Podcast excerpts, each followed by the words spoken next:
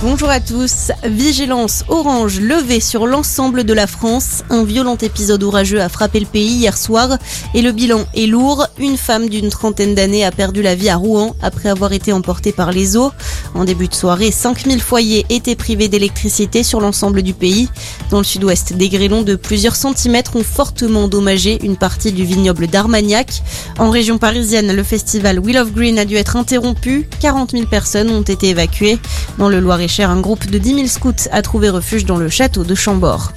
La ville de Lille porte plainte après la découverte de tags pro-nazis et pro-Russie dans un stade. Plusieurs croix gammées ont notamment été dessinées dans l'enceinte d'un stade où était organisé un tournoi de foot en faveur de l'Ukraine par une association de réfugiés. La maire de la ville, Martine Aubry, a fermement condamné cet acte. Et la guerre en Ukraine se poursuit. Un célèbre monastère dans l'est du pays a été touché hier par des frappes russes, annonce de Volodymyr Zelensky. Le bâtiment avait déjà été pris pour cible plus tôt dans la semaine. Quatre moines avaient été tués.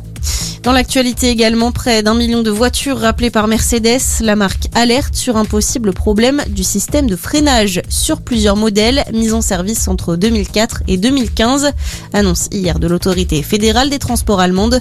On ignore encore combien de véhicules sont concernés en France. Et puis on termine avec le tennis et cette affiche Raphaël Nadal face à Casper Rude, finale homme de Roland Garros. L'Espagnol va tenter de décrocher un 14e titre sur la terre battue parisienne.